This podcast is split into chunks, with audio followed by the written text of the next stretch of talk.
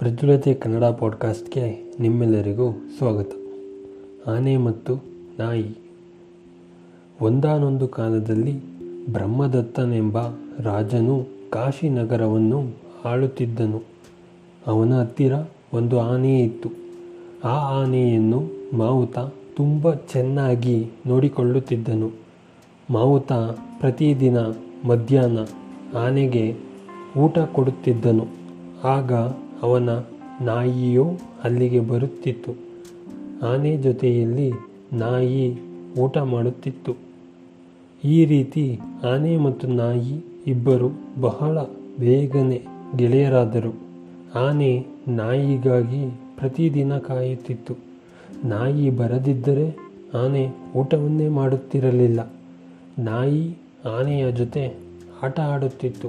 ಆನೆಯ ಸೊಂಡಲಿನ ಮೇಲೆ ಕುಳಿತು ಉಯ್ಯಾಲೆ ಆಡುತ್ತಿತ್ತು ಒಮ್ಮೆ ಮಾವುತನಿಗೆ ಹಣದ ಅವಶ್ಯಕತೆ ಉಂಟಾಯಿತು. ಆಗ ಆತ ತನ್ನ ನಾಯಿಯನ್ನು ಮಾರಿಬಿಟ್ಟನು. ನಾಯಿಗೆ ತುಂಬ ಬೇಸರವಾಯಿತು. ಅದು ಬೇರೆ ದಾರಿ ಕಾಣದೆ ದುಃಖದಿಂದ ಹೊಸ ಮನೆಗೆ ಹೋಯಿತು. ಗೆಳೆಯನನ್ನು ಕಾಣದ ಆನೆ ಊಟ ಮಾಡುವುದನ್ನು ಬಿಟ್ಟಿತು. ಸ್ನಾನಕ್ಕೂ ಹೋಗುತ್ತಿರಲಿಲ್ಲ. ಯಾವಾಗಲೂ ದುಃಖದಿಂದ ಇರುತ್ತಿತ್ತು. ಆನೆ ಊಟ ತಿನ್ನುತ್ತಿಲ್ಲ ಎಂಬ ವಿಷಯ ರಾಜನಿಗೆ ಗೊತ್ತಾಯಿತು. ಆನೆಯ ಬಗ್ಗೆ ವಿಚಾರಿಸಲು ಮಂತ್ರಿಯನ್ನು ಕಳುಹಿಸಿದನು. ಮಂತ್ರಿ ಆನೆಯನ್ನು ಪರೀಕ್ಷಿಸಿದನು.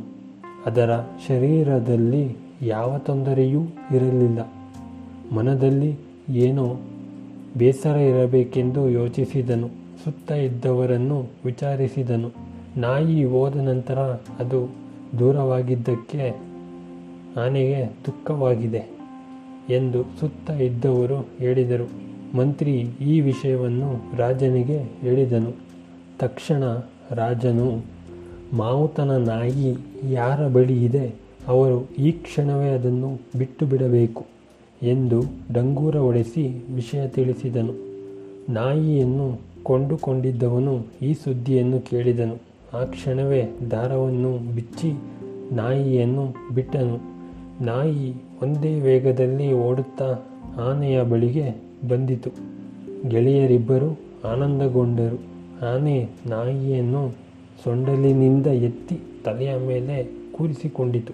ಸಂತೋಷದಿಂದ ಆನೆಯ ಕಣ್ಣುಗಳಲ್ಲಿ ನೀರು ಸುರಿಯುತ್ತಿತ್ತು. ಮಾವುತ ಆನೆಗೆ ಊಟ ತಂದನು. ಆನೆ ಮೊದಲು ನಾಯಿಗೆ ತಿನ್ನಲು ಕೊಟ್ಟು ಆಮೇಲೆ ಅದು ಖುಷಿಯಿಂದ ತಿಂದಿತು. ನೀವೀಗ ಕೇಳುತ್ತಿರುವುದು ಪ್ರಜ್ವಲತೆ ಕನ್ನಡ ಪಾಡ್ಕಾಸ್ಟ್. ಮುಂದಿನ ಎಪಿಸೋಡ್ಗಾಗಿ ನಿರೀಕ್ಷಿಸಿ.